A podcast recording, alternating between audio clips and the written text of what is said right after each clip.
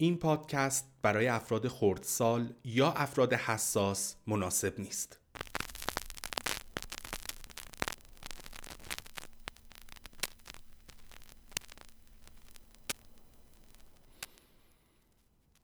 پونزدهم اردیبهشت گذشته چند ساعت بعد از انتشار اپیزود بازگشت مزهک اتفاق مزهکی برام افتاد.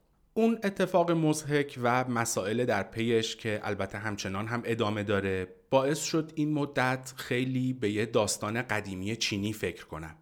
داستان رو چند سال پیش توی یوتیوب با روایت آلن واتس شنیدم. اگر با درک گفتار انگلیسی مشکلی ندارید قویا پیشنهاد می‌کنم توی یوتیوب عبارت آلن واتس چاینیز فارمر رو سرچ کنید و داستان رو با صدای زیبا و آرامش بخش خود آلن واتس بشنوید. داستان کشاورز چینی. یه روز تنها اسب یک کشاورز چینی از مزرعش فرار می‌کنه. همسایه هاش جمع میشن و بهش میگن عجب اتفاق بدی. کشاورز پاسخ میده شاید. فردای اون روز اسب فراری همراه با چند تا اسب وحشی به مزرعه برمیگرده. همسایه ها جمع میشن و به مرد کشاورز میگن عجب اتفاق خوبی. پاسخ میده شاید. فردای اون روز پسر کشاورز که داشته سعی می‌کرده یکی از اسبهای وحشی رو رام کنه از روی اسب به زمین میفته و پاش میشکنه. همسایه ها جمع میشن و بهش میگن عجب اتفاق بدی. کشاورز پاسخ میده شاید. فردای اون روز از ارتش برای جمع کردن سرباز به ده میان و پسر کشاورز و به خاطر شکستگی پاش با خودشون نمی‌برن. همسایه ها جمع میشن و بهش میگن عجب اتفاق خوبی. کشاورز پاسخ میده شاید. پروسه طبیعت و زندگی درش پروسه‌ای به هم تابیده و بسیار پیچیده است و گفتن اینکه اتفاقاتی که درش میفته خوبه یا بد تقریبا نشدنیه. زنجیر اتفاقاتی که از 15 اردیبهشت چند ساعت بعد از انتشار اپیزود بازگشت مزهک با اون اتفاق مزهک برام رخ دادن نمونه عینی داستان کشاورز چینیه. اون اتفاق مزهک باعث شد بعد از 5 سال قطع رابطه کامل با خانوادم دوباره ببینمشون. اون اتفاق مزهک باعث شد پدرم و که تا قبل از این اتفاق فقط می‌تونستم خودم رو در حال باز کردن بند بند وجودش تصور کنم به آغوش بگیرم و روی شونه هاش گریه کنم. و البته در روزهای بعد و همچنان لحظاتی هم هستن که می‌خوام زنگ بزنم پلیس 110 و بگم. من الان پدرم رو به قتل رسوندم می‌خواستم خودم رو تحویل بدم. اون اتفاق مزهک باعث شد سیاهی که به خاطر خانوادم روی دلم مونده بود کم رنگتر بشه. و البته لحظاتی هم هست که آرزو می‌کنم ای کاش با همون اتفاق از شر همه چی خلاص شده بودم. اتفاق مزهکی که 15 اردیبهشت گذشته چند ساعت بعد از انتشار اپیزود بازگشت مزهک برام افتاد هم این که در حالی که دو نفر داشتن شلوارم رو در می آوردن و یکی هم یه کاغذ جلوم گرفته بود و هی می‌گفت اینجا رو امضا کن متوجه شدم دارم اولین سکته قلبیمو تجربه می‌کنم پادکست بارو شماره ده.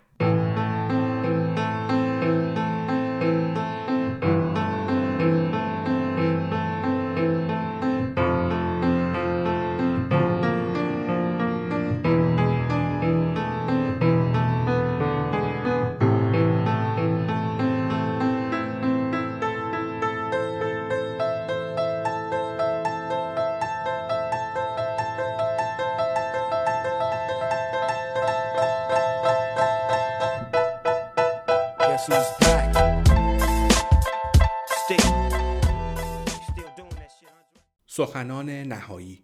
ما سفرمون رو با هم از صحرای ساوانا در سرنگیتی در حالی که یک ببر دندان خنجری در حال تعقیب کردنمون بود شروع کردیم. و حالا اینجا هستیم در صفحات پایانی و پایان سفر. در طول راه شامپانزه هایی رو دیدیم که به طرز خارق العاده ای خوددارن و البته آدم هایی که خیلی راحت از کنترل خارج میشن. به لابراتوارهایی سر زدیم که توشون افراد در رژیم باید در مقابل شکلات مقاومت کنن و افراد مضطربی که باید با ترسشون روبرو بشن با هم دانشمندان عصبشناس رو تماشا کردیم که وعده پاداش رو کشف کردن و در پیش بازاریاب های عصبی نورومارکترز هایی که از وعده پاداش جهت بهره اقتصادی استفاده می‌کنن. با هم دوره هایی رو دیدیم که برای تشویق و ایجاد انگیزه در افراد در جهت تغییر رویه زندگیشون از غرور، بخشش، ورزش، مراقبه، فشار اطرافیان، پول، خواب و حتی خدا استفاده می‌کنن. روانشناس هایی رو دیدیم که موش ها رو تحت شوک الکتریکی می‌ذارن. سیگاری ها رو شکنجه میدن و بچه های چهار ساله رو با استفاده از شیرینی وسوسه می‌کنن. همه این کارها تحت عنوان علم اراده انجام میشن. دکتر کلی ادامه میده امیدوارم سفری که با هم داشتیم دید شما رو نسبت به دنیای شگفتانگیز اینجور تحقیقات عمیقتر کرده باشه. هر کدوم از این مطالعات راجع خودمون و چالش های ارادی که در زندگی روزمره داریم چیزهایی به ما یاد میدن. اونها به ما کمک می‌کنن تا ظرفیت طبیعی قوه ارادمون رو بشناسیم. حتی با اینکه خیلی مواقع استفاده کردن از این یافته ها برای بهبود اوضاعمون کار آنچنان ساده ای نیست و باید براشون جون بکنیم. اونها به ما کمک می‌کنن تا علت شکست و ناکامی هامون رو بفهمیم و برای حل مشکل راه حل های قابل دسترسی به ما ارائه میدن. اونها بعضی مواقع حتی به ما میگن که آدم بودن یعنی چی؟ برای مثال دوباره و دوباره دیدیم که ما یک خود یا زمیر واحد نیستیم و بلکه متشکل از چند زمیر متفاوتیم. طبیعت ما انسان ها هم شامل اون خود یا زمیریه که فقط به دنبال ارزای آنی خواسته هاشه و هم خودی که اهداف عالیتری داره. ما هم برای هوسرانی به این دنیا اومدیم و هم برای مقاومت در برابر وسوسه. استرس احساس ترس و استراب و از کنترل خارج شدن در طبیعت ما انسان هاست. ولی به همون اندازه پیدا کردن قابلیت حفظ آرامش و تحت کنترل درآوردن تصمیماتمون هم در طبیعتمونه. خودداری موضوعش فهم همین قسمت های مختلف وجودمونه. و نه ایجاد تغییرات اساسی در کسی که هستیم. در راه رسیدن به خودداری سلاحهایی که ازشون بر علیه خودمون استفاده می‌کنیم احساس گناه، اضطراب و شرم و خجالت به هیچ وجه کارایی ندارن. افرادی که بهترین خودداری رو دارن با خودشون به جنگ نرفتن.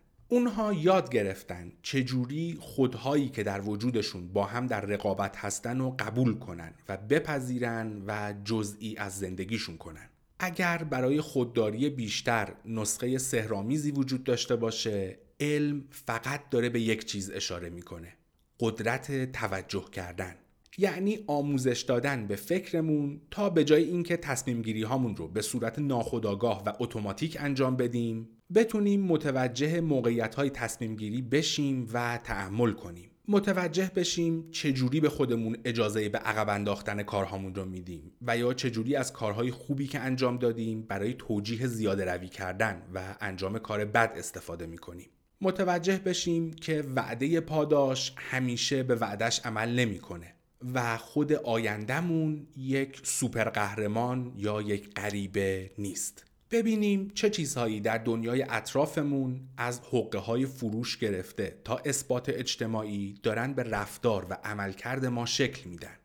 در مواقع وسوسه شدن به جای اینکه حواس خودمون رو پرت کنیم و یا تسلیم بشیم تعمل کنیم و به حس و حال اون وسوسه توجه کنیم. به یاد داشته باشیم که واقعا چه چیزی می‌خوایم. و بدونیم که چه چیز واقعا حالمون رو بهتر می‌کنه. خداگاهی تنها خودیه که برای انجام کارهای سخت و کارهایی که واقعا اهمیت دارن همیشه می‌تونید روی کمکش حساب کنید. و این بهترین تعریف از قوه اراده است که به فکر من می‌رسه. کلام آخر. با توجه به اصل پیروی کردن از متد علمی من در پایان هر دوره از دوره علم اراده از دانشجوهام می‌پرسم در بین تمامی مشاهدات و آزمایش هایی که روی خودشون انجام دادن کدوم یکی براشون از بقیه موارد جذابتر و به نظر خودشون مهمتر بوده. اخیرا یکی از دوستان دانشمندم به هم پیشنهاد کرد تنها جمعبندی و اختتامیه مناسب برای کتابی که موضوعش پرداختن به ایده های علمیه یک چیزه. اون همین که به خواننده بگی خودت نتیجه گیری کن. پس با این حال که پایان دادن به این کتاب با جمعبندی و نتیجه گیری شخصی خودم کار بسیار وسوسه انگیزیه از قوه من نمی کنم آیومت هم استفاده می کنم و به جاش چند تا سوال از شما می‌پرسم آیا تفکرتون نسبت به موضوع اراده و خودداری تغییری کرده؟ کدوم آزمایش و تجربه ارادی بیشترین کمک رو بهتون کرده؟ خوندن یا البته اینجا شنیدن کدوم مطلب باعث ایجاد اونجور لحظاتی شد که با خودتون گفتید واو عجب منظورش از اون موقعیت که کف و خون کردید از کل مطالب مطرح شده چی رو با خودتون نگه میدارید؟ همینطور که در زندگی جلو میرید طرز فکر یک محقق و همیشه در خودتون حفظ کنید. چیزهای جدید رو آزمایش کنید اطلاعات و داده های خودتون رو جمع آوری کنید و شواهد موجود رو بپذیرید و بهشون توجه کنید. با ایده های جدید و بلکم شکه کننده با فکر و ذهنی باز برخورد کنید. و هم از موفقیت ها و هم از شکست هاتون درس بگیرید. هر چی کار می‌کنه رو نگه دارید و دانسته هاتون رو با بقیه به اشتراک بذارید. این کسخل خیلی جدی گرفت. ورداش همه کتاب رو بدون اجازه ترجمه کرد. با تمام گیر و گورهایی که در وجود ما آدم هاست و دنیای دائم وسوسه کننده مدرن این بهترین کاریه که می‌تونیم انجام بدیم. اما اگر این کار رو با روحیه کنجکاوی و همدلی با خودمون انجام بدیم کاری بیش از حد کافی انجام دادیم. خب مطالب کتاب غریزه اراده نوشته خانم دکتر کلی مکگانیگال بالاخره به پایان رسید و از اپیزود آینده میرم سراغ کتاب جدید. در ادامه این اپیزودی که دارید گوش می‌کنید اول یکم راجع به پادکست بارو و اینکه چرا این کتاب رو انتخاب کردم حرف می‌زنم. بعد کتاب و همراه با اسحالات ذهنی خودم دوره ای می‌کنم و در نهایت هم درباره تجربه مزهک اولین سکته قلبیم صحبت می‌کنم. شاید برای کسی جالب باشه. ولی قبل از همه اینها باید از شما شنونده اگر همراه بودید و از مطالب کتاب به هر صورتی بهره بردید نمی‌دونم بگم صمیمانه، عاجزانه یا حالا هر چی درخواستی بکنم.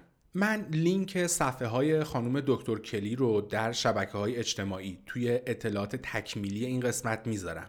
خودتون هم البته به راحتی با گوگل کردن اسمش می‌تونید پیدا کنید. ازتون خواهش می‌کنم به یکی از صفحه هاش برید و براش یه پیغام قدردانی و محبت آمیز بابت کتابی که نوشته بذارید. فارسی هم پیغام بذارید مشکلی نیست شاید زیباتر هم باشه. دیگه الان با یک کلیک راحت می‌تونه ترجمه نوشته شما رو ببینه. اطمینان دارم و اطمینان داشته باشید که خیلی خوشحال میشه. البته حالا شاید اگر اشاره‌ای به این که از کجا به این کتاب رسیدید نکنید بهتر باشه. فکر نمی کنم از اینکه بفهمه یکی بدون اجازه برداشته کل کتابش رو ترجمه کرده و قاطی با اظهارات ذهنی خودش به صورت پادکست منتشر کرده بالا زیاد خوشحال بشه. شاید هم شد چه می‌دونم. ولی باز هم تکرار کنم اگر از مطالب این کتاب به هر صورت بهره ای بردید حتی اگر حداقل باعث سرگرمیتون بوده هم لطفا خواهشن براش یه پیغام بذارید. و باز هم تکرار کنم که اصلا مهم نیست پیغام فارسی بذارید شاید قشنگتر هم باشه. آره خلاصه بد نیست از هر موقعیتی که شده برای خرید کمی آبرو برای خودمون استفاده کنیم. خب راجع به پادکست بارو و اینکه چرا این کتاب رو برای اولین فصل پادکست انتخاب کردم. یه حرف خیلی معروف و البته کلیشه‌ای هست که احتمالا باید شنیده باشید که میگن اگر می‌خوای دنیای اطرافتو بشناسی اول از خودت شروع کن. با این حال که این حرف معروف و کلیشه‌ای هست ولی خب خود من شخصا هرچی زندگیم جلوتر میره به صحت و اهمیت این حرف بیشتر پی می‌برم. اما اگر بخواید هر جایی دنبال مطالبی راجع به خودشناسی، خداگاهی و روحانیت بگردید متاسفانه به احتمال قریب به یقین از همون اول با اقیانوسی از خزعبلات، خرافات و مطالب بیپای اساس و غیر علمی مواجه میشید که در آوردن مطلب درست از توشون هم بسیار زمان بره و هم بسیار سخت. این رو هم توضیح بدم که از روحانیت منظورم ترجمه لغت انگلیسی spirituality ه و ربطی به حوزه علمیه و احضار روح و این حرفا نداره. برای توضیح بیشتر اینطور بگم. ابعاد مختلف یک آدم رو میشه به چهار قسمت تقسیم کرد. بعد فیزیکی، physical، بعد احساسی، emotional، بعد فکری یا ذهنی، mental و در نهایت بعد روحانی یا همون اسپریچوال که مربوط به روح آدم میشه. البته اینجا اشاره کوچیکی هم بکنم که خود من تا همین چند سال پیش کاملا منکر وجود بعد روحانی بودم. و می‌گفتم چیزی که بهش میگن بعد روحانی چیزی مجزا از فکر و احساس نیست. و یه جورایی فکر و احساس رو هم کلا یک بعد می‌دونستم. فعلا به این نتیجه رسیدم که حالا درست یا غلط استفاده از دیدگاه چهار بعدی خیلی بهتر و کارآمدتر نسبت به مدل دو بعدیه. شاید بتونم بگم شروع این چرخش فکریم با خوندن کتاب علم اراده آغاز شد. همونطور که توی اپیزود یک بارو هم اشاره کردم قبلا اگر کسی به هم می‌گفت باید منظم مراقبه کنی و خودتو بیشتر بشناسی در جا بهش می‌گفتم برو خدا شفات بده. من به این خزعبلات هیچ اعتقادی ندارم. البته شاید کمی هم حق داشتم. چون تا قبل از این کتاب هیچ وقت به مطلبی که با متد علمی تهیه شده باشه و به این جور مسائل بپردازه بر نخورده بودم. خوندن کتاب علم چرا میگم علم اراده؟ منظورم همون غریزه اراده است. ببخشید. خوندن کتاب غریزه اراده شاید بتونم بگم اولین تلنگر رو به من زد که باید توی طرز فکر و زندگیم تغییراتی ایجاد کنم. و حداقل تا اینجا می‌تونم بگم که تغییرات بسیار مثبتی بودن. و البته از همون موقع همش با خودم می‌گفتم و میگم که ای کاش ده 15 سال پیش یکی این مطالب رو به من می‌گفت. امیدوارم این بار مطلب به موقع به دست مشتریش برسه. خلاصه این دلیل اولی که کتاب غریزه اراده رو برای فصل اول پادکست بارو انتخاب کردم. و اما دلیل بعدی. من شعار یا به قول خارجی ها ماتوی پادکست بارو رو گذاشتم دانش برای آرامش. چون اولین چیزی که خودم در زندگی دنبالش بودم و هستم آرامشه. یکی از شنونده های خوب بارو یه بار به هم گفت خودمونیم این مطالبی که میگی خیلی باحالن ولی تأثیری ندارن ها. با این حرف هم موافقم هم مخالف. بستگی داره منظور از تأثیر چی باشه. بله با خوندن و حتی ترجمه و پادکست کردن کتاب غریزه اراده حداقل من یکی که تبدیل به چمپیون اراده و خودداری نشدم. شاید بشه گفت با اون گوهی که از اول بودم زیاد فرقی هم نکردم. بجز یک چیز. آرومترم. دونستن این مطالب راجب خودداری و اراده ممکنه به پر اراده شدن و خوددار بودن من کمک چندانی نکرده باشه. ولی دیگه با هر خرابکاری که می‌کنم توی دلم آشوب به پا نمیشه. دیگه هی به خودم فوش نمیدم که تو چقدر تنبل و بیخاصیتی. دیگه مجبور نیستم هر شب برای به خواب رفتن خودم رو تا حد مرگ مست و نشه کنم. دیگه فکر نمی کنم این بلاییه که از آسمون فقط سر من یکی نازل شده. دونستن مطالب این کتاب و کتب دیگهی با مطالب مشابه به من آرامش میده. به من آرامش میده که من تنها نیستم. به من آرامش میده که موضوع خیلی پیچیده تر از چیزیه که من فکر می‌کنم. و به من این آرامش رو میده که تقصیر کسی نیست. زندگی و آدم بودن این مسائل رو هم توی خودش داره. منم یه آدمم مثل بقیه. آرامشی میده که نبودش به احتمال زیاد اوضاع زندگی خودم و بقیه رو خرابتر می‌کنه. و الان به جای اینکه به خودم فوش بدم به خودم تبریک میگم که با توجه به شرایط گوهی که از بد و تولد توش بودم تونستم خودم رو زنده نگه دارم و به زندگی ادامه بدم. نشاشیدی شب درازه. و در پایان این استدلال ها باز دوباره از صمیم قلب برای شمای شنونده هم آرزو می‌کنم دونستن این مطالب هیچ تأثیری توی زندگیتون نداشته باشن هم حداقل در نزدیک شدنتون به آرامش بهتون کمک کنن. خب بریم سراغ دوره کردن کلی مطالب کتاب همراه با افاظات بنده. توی قسمت اول دکتر کلی در مقدمه کتاب اشاره به این کرد که کتب با موضوع تقویت اراده و خودداری خیلی زیاده. ولی هیچ کدوم به این موضوع اشاره نمی کنن که اصلا چرا ما کم اراده میشیم و خودداریمون رو از دست میدیم. من اینجا اضافه کنم که شاید بد نباشه به خیلی از مسائل و مشکلات زندگیمون اینجوری نگاه کنیم.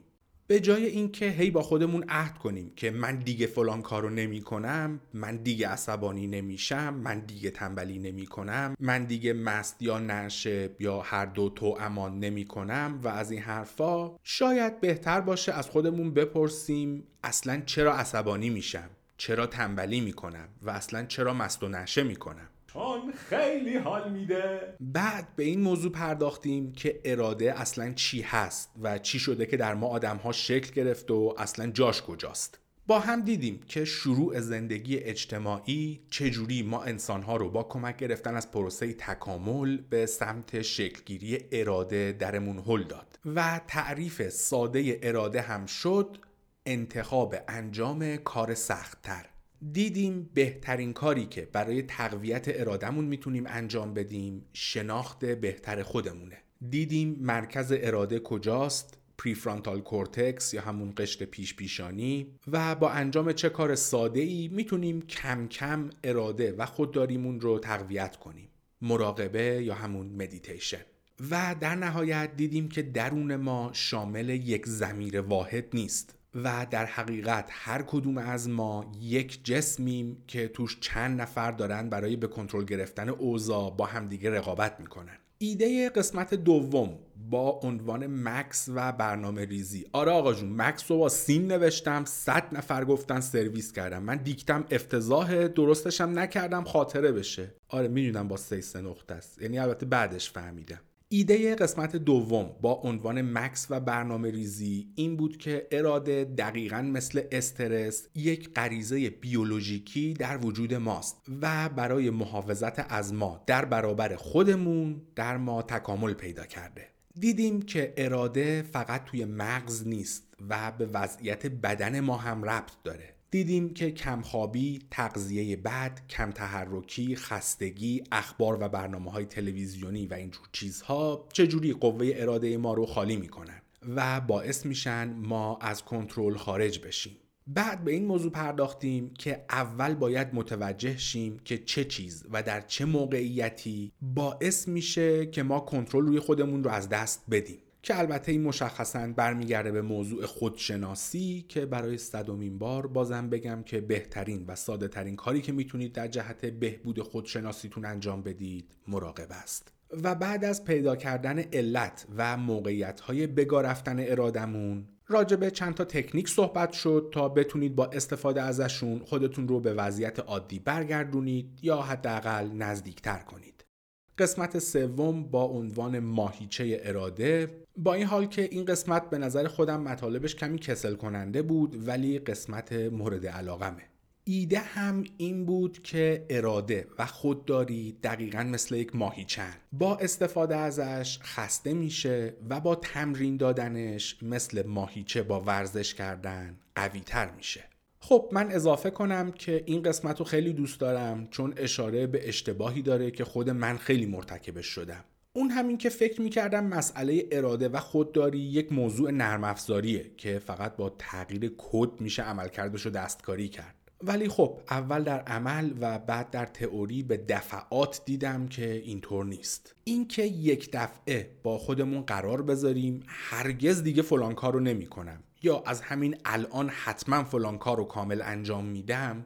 دقیقا مثل این میمونه که یک دفعه تصمیم بگیریم وزنه سنگینی و که تا به حال بالای سر نبردیم و بالای سر ببریم.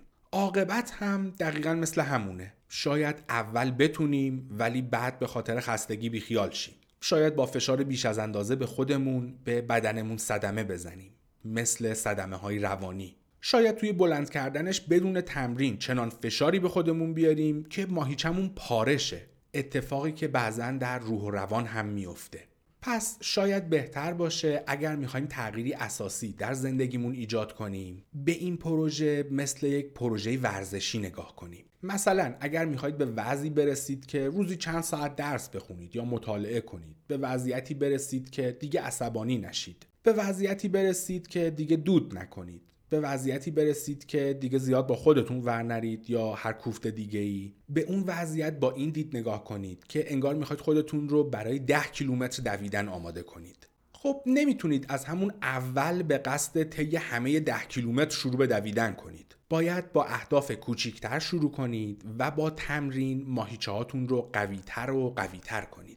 و البته باز هم مثل ماهیچه و فعالیت فیزیکی مسائل فکری هم نیاز به تغذیه سالم و مناسب خواب و استراحت به اندازه و البته برنامه ریزی دارن. البته این مدل ماهیچه ای برای خیلی چیزهای دیگه هم در زندگی صدق می‌کنه. مثلا توی ارتباطات فردیتون اگر می‌خواید تغییری ایجاد کنید بسته به موقعیت شاید بهتر باشه به جای گرفتن تصمیم های ناگهانی تغییر رو به مرور و با تمعنینه ایجاد کنید. توی قسمت چهارم راجع به پدیده مجوز اخلاقی صحبت کردیم. ایده این قسمت از کتاب این بود که وقتی ما چالش های ارادیمون رو تبدیل به معیار اندازگیری ارزش اخلاقیمون می‌کنیم انجام کار خوب و خوب بودن به ما اجازه انجام کار بد و بد بودن میده. پس برای خودداری بهتر ارزشی بودن کارهاتون رو فراموش کنید و توجهتون رو روی هدف و دستاورد متمرکز کنید. با مثالهای واقعی شخصیتهای معروف سیاسی، دینی و مذهبی و ورزشی شروع کردیم که چجوری کاریو که بر علیهش تبلیغ می‌کنن و خودشون به کسافت ترین وجه ممکن انجام میدن. خب من دیگه اینو راجبش توضیح اضافه نمیدم سرم به تنم سنگینی نکرده و همین که به اندازه کافی براش مثال در مملکت عزیزمون هست. جالب ترین مطلب این قسمت برای من این بود که ما حتی فکر کردن به انجام کار خوب و با انجام واقعی اون کار اشتباه می‌گیریم و به خودمون امتیاز میدیم. مثالت عالی هم توی کتاب بود. رستوران فست فودی بود که توی یه منوش همه خوراک های معمول فست فود بود و در اون یکی منو فقط یه آیتم خوراک سالم به لیست اضافه کردن. افرادی که منوی همراه با غذای سالم بهشون داده شد نسبت به گروهی که منوی عادی رو گرفته بودن احتمال بیشتری داشت که ناسالم ترین غذا رو انتخاب کنن. چون با دیدن آیتم خوراک سالم و تصور کردن خودشون در حالی که اون آیتم سالم رو انتخاب کردن بهشون این توهم رو می‌داد که آدم های سالم خوری هستن. و حالا این بار می‌تونن زیاد سخت نگیرن و با انتخاب ناسالم ترین خوراک یه حالی به خودشون بدن. این پدیده مجوز اخلاقی شاید ربطی هم به این داشته باشه که چرا توی جمهوری دموکراتیک کنگو میگن اونایی که توی مراسمشون میرن علم و بلند می‌کنن اصولا خارکسته ترین فرد جمع هستن.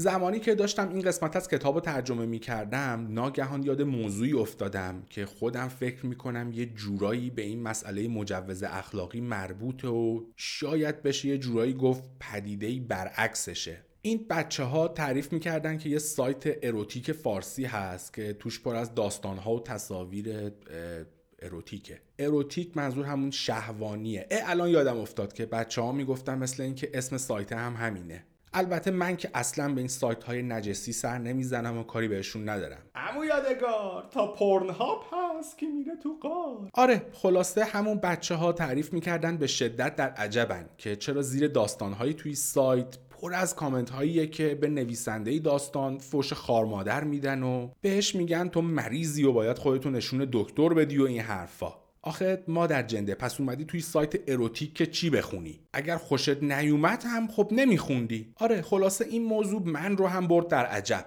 به این نتیجه رسیدم که اون کسخلها خیلی هم با خوندن داستان حال کردن. ولی چون بعدش خیلی احساس گناه بهشون دست داده برای اینکه پیش خودشون فکر کنن آدم خوبی هستن چند تا فوش نثار نویسنده می‌کنن که به خودشون توهم بدن که خیلی هم آدم پاکیزه هستن و اصلا با اینجور چیزا حال نمی‌کنن. داستان نماز روزه هم برای خیلی ها اینجوریه.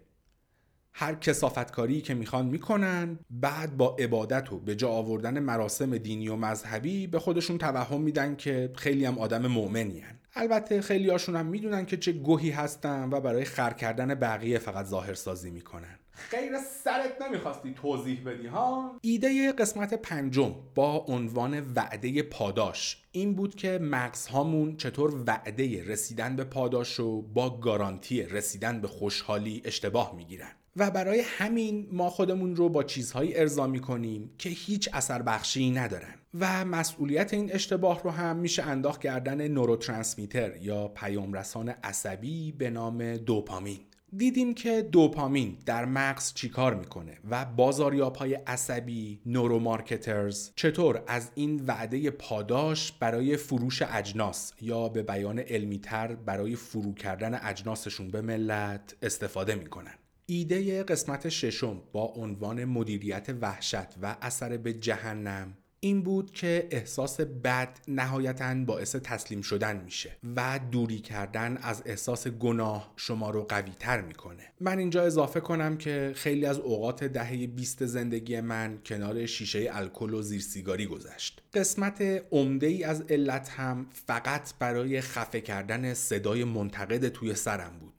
البته من علاوه بر صدای منتقد توی سرم پدرم هم بود که صداش از اون هم بلندتر بود و هم آزاردهنده تر خلاصه اینکه خودخوری هیچ فایده ای نداره. هی گیر دادن و اشکال گرفتن از بچه هاتون هم به جز له کردن روح و روانشون هیچ تاثیر دیگه ای نداره. توی این قسمت حرف اینو زدیم که ببینید ابزاری که ازش برای آروم کردن خودتون استفاده می‌کنید چیه و آیا اون ابزار واقعا اثر بخش هست یا نه. البته بعیده چیزی به اثر بخشی الکل، سیگار و کلا نشجات پیدا کنید. ولی خب اینم هست که چل سالتون نشده سکته می‌کنید، سرطان می‌گیرید یا کلا به هر حال در دراز مدت به فاک فنا میرید. حرف اینو زدیم که میشه از فانتزی و خیال پردازی روزانه درباره اوقات بهتر برای آروم کردن خودمون استفاده کنیم. ولی بهتره. به جای خیال پردازی برای بهتر شدن واقعی اوضاع قدم های عملی برداریم.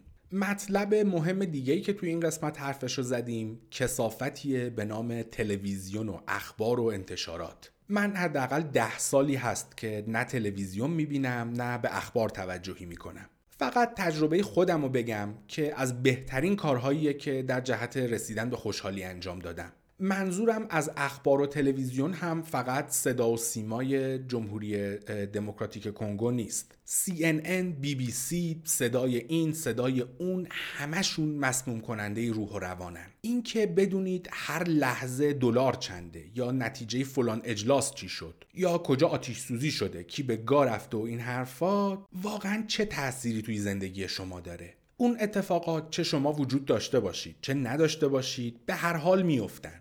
و اینکه در جریانشون قرار بگیرید به جز ایجاد استرس و خرابی اعصاب و البته توهم اینکه به دانسته هاتون اضافه کردید هیچ خاصیت دیگه ای ندارن.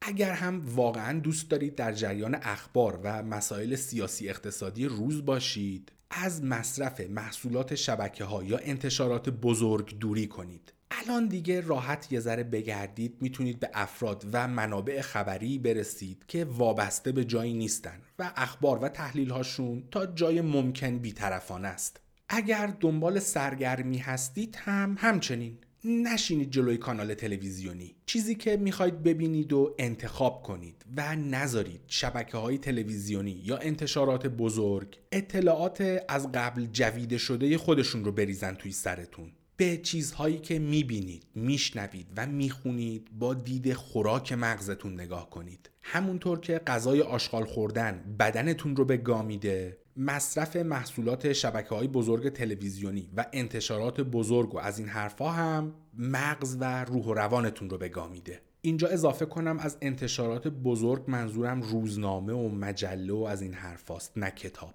اگر به دنبال رسیدن به خوشحالی هستید همونطور که باید با دقت و وسواس خوراکی که توی شکمتون میریزید رو انتخاب کنید. خوراک مغزتون رو هم باید با دقت و وسواس خودتون انتخاب کنید. و نه اینکه مسئولیتش رو بذارید به عهده یه مشت حرومزاده دروغگوی خودفروخته که هدفشون فقط اینه که به هر قیمتی که شده توجه شما رو جلب خودشون کنن. اوه و البته شبکه های اجتماعی. من خودم از تنها شبکه اجتماعی که استفاده می کنم اینستاگرامه که البته در اون هم فقط برای دیدن عکس غذا و جک و جونور و کلا زیبایی استفاده می کنم البته یه اکانت توییتر برای بارو هم ساختم که به احتمال زیاد اون رو هم به زودی خواهم بست. آدم حسابیا و جاهای خوبی هم که توی توییتر دنبال می‌کنم هم دیگه اونجا فعالیت نمی‌کنن. فقط یوتیوب و عشق است و بس. البته اونم فاضلابیه برای خودش ولی خب لای آتا آشغالات جواهراتی هم میشه پیدا کرد. ایده قسمت هفتم. با عنوان ملاقات با خود آینده. این بود که ناتوانی ما در اینکه دید درستی نسبت به آیندهمون داشته باشیم. مشخصا ما رو به سمت هوسبازی و به عقب انداختن کارهامون حل میده. توی اون قسمت مدل دوتا دایره مطرح شد که یکی نشون دهنده خود فعلی و یکی خود آیندهتون بود. و سوال شد که فکر می‌کنید اون دو دایره چقدر با هم همپوشانی دارن؟ همونطور که توی اون قسمت هم گفتم برای من هیچ وقت همپوشانی نداشتن. من هم جزو اون آدمهایی بودم که فکر می‌کردم خود آیندم یکی دیگه است که اوضاش خیلی بهتره. یادش بخیر توی دانشگاه با یکی از دوستام یه اصطلاح داشتیم که می‌گفتیم بزرگ شدم حتما این کارو می‌کنم یا بزرگ شدم حتما اینو به دست میارم. البته اون حرفو به شوخی به هم می‌زدیم ولی من پیش خودم واقعا همونجور فکر می‌کردم. آره خلاصه وضعیت خود آیندهتون رو برای حال کردن خود فعلیتون به حراج نذارید. چون اون خود آینده همین پخی خواهد بود که الانم هستید. پس اگر می‌خواید به چیزی برسید منتظر نشید و از همین الان اگر کار عملی هم نمی‌تونید براش انجام بدید حداقل برنامه ریزی کنید. و البته توی اون قسمت حرف افرادی رو هم زدیم که مشکلشون کاملا برعکسه و نمی‌تونن به خودشون اجازه استراحت و تفریح بدن. چون دائما در فکر آینده ین که دارن می‌سازن. راجع به چند تا تکنیک هم صحبت کردیم که با استفاده ازشون می‌تونید با خود آیندهتون احساس نزدیکی بیشتری کنید. ایده قسمت هشتم با عنوان میکروب معاشرت این بود که خودداری ما چقدر تحت تاثیر پدیده اثبات اجتماعی سوشیال پروفه. و این باعث میشه هم اراده و هم هوسبازی واگیردار باشن. گفته معروفی هست با این مضمون که هر کس متوسط پنج نفر از نزدیکترین افراد بهشه. یه جایی هم خوندم که توی تحقیقی نشون داده بودن که حتی درآمد یک نفر هم دقیقا متوسط درآمد پنج نفر از نزدیکترین افراد بهشه. خلاصه اینکه چه بخواید چه نخواید جامعه و نزدیکانتون روی شما تاثیر می‌ذارن. البته این رو هم بگم که این نزدیکان لازم نیست حتما یه آدمی که جلوی چشمتونه باشه. می‌تونید با غرق کردن خودتون در مطالب نویسنده یا متفکری که ممکنه سالها از مرگش گذشته باشه هم اون فرد رو جزو یکی از نزدیکانتون کنید. البته می‌دونم که خیلی مواقع انتخاب نزدیکان یا حداقل حذف کردن کسی از نزدیکیتون کار خیلی خیلی سختیه. خود من فکر می‌کردم از شر رابطه با خانواده دیوانم خلاص شدم ولی همین الان که دارم اینو می‌نویسم قلبم داره از جنگ اعصابی که تو این 5 6 سال دوری از خانوادم ازش راحت بودم دوباره تیر می‌کشه. یه بار توی سایت کورا که یه سایت سوال جوابه که یه زمانی خیلی خوب بود یکی پرسیده بود بهترین امتیاز از بدو تولدی که کسی می‌تونه داشته باشه چیه؟ منظور از امتیاز از بدو تولد امتیازیه که براش کاری نکردید. که مثال دم دستیش میشه ژنتیک خوب که میشه خوشگلی و خوشهیکلی و باهوشی و از این حرفا یا هم مثلا بچه پولدار بودن. جوابی که بیشترین امتیاز رو گرفته بود والدین خوب. اگر والدین یا حتی یک والد خوب نصیبتون شده باشه هیچ مهم نیست که کجا هستید و در چه وضعیتی. بهترین امتیاز از بد و تولد نصیبتون شده. مال من که خدا رو شکر هر دو هن. اگر والد یا والدین خوبی دارید قدرشون رو بدونید. و اگر هم مثل من درد داشتن یک جفت دیوانه دائما داره وجودتون رو می‌خوره فقط می‌تونم بگم که باهاتون احساس همدردی می‌کنم. همونقدر که والد خوبی داشتن بزرگترین نعمته به همون اندازه والد بد هم بدترین بلاست. بگذریم. من انقدر دلم پره که شروع کردم زجنامه خوندن. عذرخواهی می‌کنم. یکی از کتاب هایی که توی صفحه ترجمه و پادکست کردن دارم دقیقا مربوط به همین موضوعه که اینطور که کار داره جلو میره ایشالله تا قرن آینده می‌رسیم بهش. ایده قسمت نهم با عنوان بازگشت مزهک این بود که سعی به سرکوب کردن افکار احساسات و خواسته های درونیمون اثر معکوس داره و چیزی که قویا نمی‌خواید بهش فکر کنید. احساسش کنید و یا انجامش بدید و به احتمال بیشتر بهش فکر می‌کنید احساسش می‌کنید و یا انجامش می‌دید. این هم یه جوری برمیگرده به همون مطلب که با خودتون به جنگ رفتن کار بیهوده ایه مخصوصا اگر راجع به دنیای درونتون باشه. پس بهتر که یاد بگیرید افکار و احساسات درونیتون رو قبول کنید و پذیرا باشید. ولی لزوما باورشون نکنید و البته بهشون عمل نکنید. ایده قسمت دهم هم که همین کسچرایی بود که تا الان شنیدید. خب در پایان این قسمت داستان سکته رو تعریف کنم که شاید برای بعضیا جالب باشه. اول اینکه من یکی دو سال دیگه میرم توی چل سالگی. الانم 105 کیلو یعنی ماهیچه خالصم. البته فعلا ماهیچه هم بالقوه گذاشتم باشن هر وقت لازم شد بالفعلشون می‌کنم. شیش پکم دارم فقط وقتی ایستادم زیاد معلوم نیست. ولی یکم که خمشم قشنگ بین ماهیچه ها خط میفته و می‌تونید دستتون رو کامل بکنید لای ماهیچه ها البته وزنم و از ظاهرم زیاد نمیشه حد زد چون علاوه بر ماهیچه ای بودن کمی دراز هم هستم. به قول عشق من اریک کارتمن من چاق نیستم استخون درشتم. I'm not fucking fat. I'm big boned. دو سه روز قبل از 15 اردی بهش درد غیر معمولی وسط سینم کمی متمایل به سمت چپ میومد و می‌رفت اگر آدم عاقلی بودم با توجه به اینکه از طرف پدرم به شدت زمینه ژنتیکی بیماری قلبی دارم و اون کنگوشات هم خودش تا الان چند تا سکته زده باید سریع می‌رفتم چکاپ. ولی گفتم به امید حق حتما رد میشه میره. روز 15 اردیبهشت چند ساعت بعد از انتشار بازگشت مزهک در حال درست کردن کلیپ بودم که دیدم پیپرم تموم شده.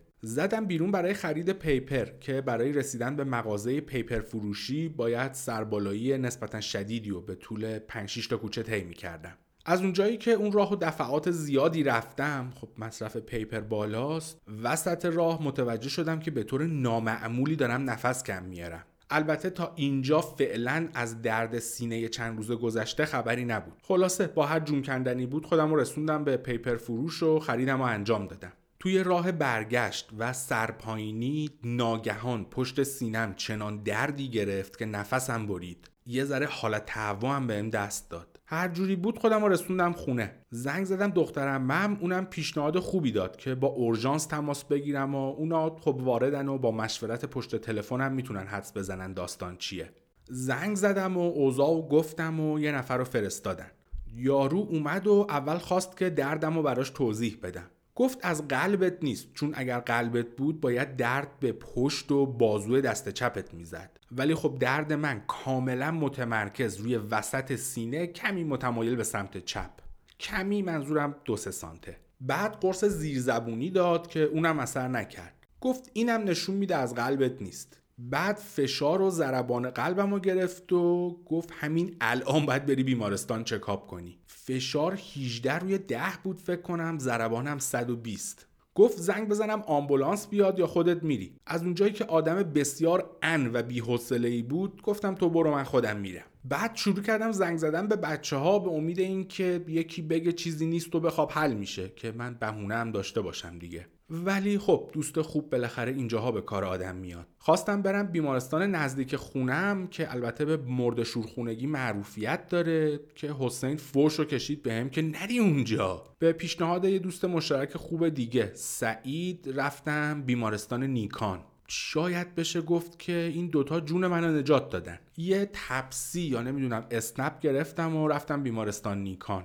چقدر بیمارستان خوب و تر و تمیزیه. پشمام ریخت که توی ایران اینجور جایی هم هست. روی یکی از تختای پذیرش اورژانس خوابیدم. اومدن از این سیما وصل کنن که خب از اونجایی که بندت مثل گوریل پشمالو هم این الکتروداشون نمیچسبید. منتها لاشیا مثل اینکه یه نوع با چسب صنعتی داشتن که زدن و درجا چسبید. تا دو هفته بعد از مرخص شدن از بیمارستان جای کندن اون چسبا روی تنم مونده بود. یعنی دهنم گاییده شد تا کندمش اینجوری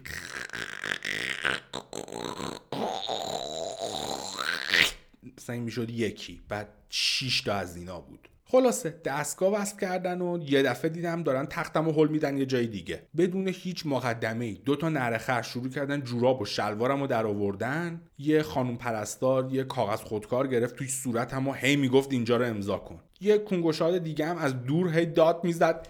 استرس نداشته باش. استرس نداشته باش. البته دمشون گرم. با این حال که هی بهشون می‌گفتم آقا من استرس ندارم. من الان قرار باشه بمیرمم به تخممم نیست. شماها مثلا که خیلی استرس دارید چند تا دوزت مشتی مورفین زدن و یعنی به به به به. به اون خانم پرستاره که گیر داده بود اینجا رو امضا کن گفتم بابا چی رو امضا کنم؟ این اصلا چی هست؟ گفت هیچی. سکته کردی. همین الان باید بری اتاق عمل. امضا کردم و حلم دادن اتاق عمل برای آنژیوپلاستی. دکتر جراح مردی سپید مو قد بلند بسیار خوش چهره و برعکس مسئولین اورژانس بسیار آروم بود. دکتر یزدانخواه. دمش گرم واقعا. توضیح مختصری داد که می‌خوان چیکار کنن. گزش کوچیکی روی مچ دست راستم احساس کردم. سرم رو برگردوندم ببینم چیه. دکتر گفت دارم آمپول بیهستی می‌زنم. ولی چیزی که من شنیدم آمپول بیهوشی بود. یه دفعه گفتم چی؟ آمپول بیهوشی؟ دکتر گفت نه بی‌حسی بعد ادامه داد حالا مگه با آمپول بیهوشی مشکلی داری؟ گفتم نه دکتر فقط خواستم حواسم باشه که لذت از هوش رفتن رو ببرم. دکتر یزدانخواه هم با آرامش شکست ناپذیر و بدون تغییر پوزیشن همونطور که داشت آمپولو می‌زد به هم گفت همون لذتشو بردی به این روز افتادی. به حال کسی اونجوری پوزم و به خاک نمالیده بود. بعد از دو شب خوابیدن توی بیمارستان برای تحت نظر بودنم مرخص شدم. رگ اصلی قلب 95 درصد بسته شده بود. آزمایش خونم چیز خاصی نشون نداد. البته خب به غیر از علائم سکته قلبی. یه دو سالی هم هست که خودم فکر می‌کنم خیلی سالم زندگی می‌کنم. ولی مثل اینکه با دو سال سالم زندگی کردن نمیشه. اثرات 20 سال سیگار کشیدن و که توی سالهای آخر روزی دو سه پاکت شده بود و زمینه ژنتیکی و فشار عصبی شدیدی که از وقتی خودم رو شناختم تحت فشارش بودم و از بین برد. به قول خارجی ها your past always catches up with you. یعنی گذشتت بالاخره دستش بهت می‌رسه. اینم بگم که نه قبل و نه بعد از سکته و نه الان هیچ احساس مشکل غیر معمولی نداشتم و ندارم. فقط درد سینه بود که الان فقط اعصابمو که خورد می‌کنن یه نموری تیر می‌کشه. ولی از همه چیز مهمتر این که همچنان خوشحالم. البته اگر این دیوانه ها بذارن. اوه راستی! یادم نیست توی مقدمه کدوم قسمت بود که گفتم 100 هزار بار شک که قوای جنسی هم رو به افوله. ولی مثل اینکه مشکل از لوله کشی بود و هیچی دیگه. الان که لوله ها رو باز کردن این لامصب دوباره صبح تا شب زیر گلومه. زیر گلو؟ کنگوشاد به نافت هم نمی‌رسه بی خود خالی نبند. آره خلاصه دردسر کم داشتیم. اینم دوباره اضافه شد. همیشه به همه گفتم که من حلوای همتون رو می‌خورم. الان دیگه مطمئن باشید که حلوای همتون رو می‌خورم. قشنگ چند ریختن چوب زدن گرفتگیشم باز شد و الانم توش تیتانیومه. دادم روشم یه دست پلیش زدن. دیگه یعنی توپ هم تکونش نمیده. خب این هم از این. الان که ویرایش این قسمت هم تموم شد در 29 تیر ماه 1399 به سر می‌برم. فاک که چقدر زود میگذره. دیگه از قول وقف نیفتادن بین اپیزودها هم خبری نیست. انقدر هی قول دادم و زدم زیرش دفعه آخر سکته کردم. بیترسم این دفعه دیگه سرطان مقعد بگیرم. همینه که هست. از اونجایی که من اوضاع و احوالم در دوران مختلف زندگی معمولا با موسیقی که اون دوره بهش گوش می‌کردم برام یادآوری میشه. پایان این قسمت ناپرهیزی می‌کنم و ترکیو که از بیمارستان برگشتم خونه و در حال دوش گرفتن داشتم بهش گوش می‌کردم براتون می‌ذارم حالشو ببرید. البته track کپی رایت داره و همینجا از ربات های کپی رایت درخواست می‌کنم. این یه مورد رو نادیده بگیرن دیگه تکرار نمیشه. راستی جهت یادآوری لطفا برای دکتر کلی پیغام بذارید. میکروفون رو میدم دست حضرت فردی مرکوری که زیر دوش چه قری باهاش دادم. تا قسمت آینده و کتاب جدید دوستتون دارم و مثل همیشه همتون رو به خاک میسپرم Sometimes I feel I'm gonna break down and cry. Nowhere to go, nothing to do with my time. I get lonely, so lonely. living on my own.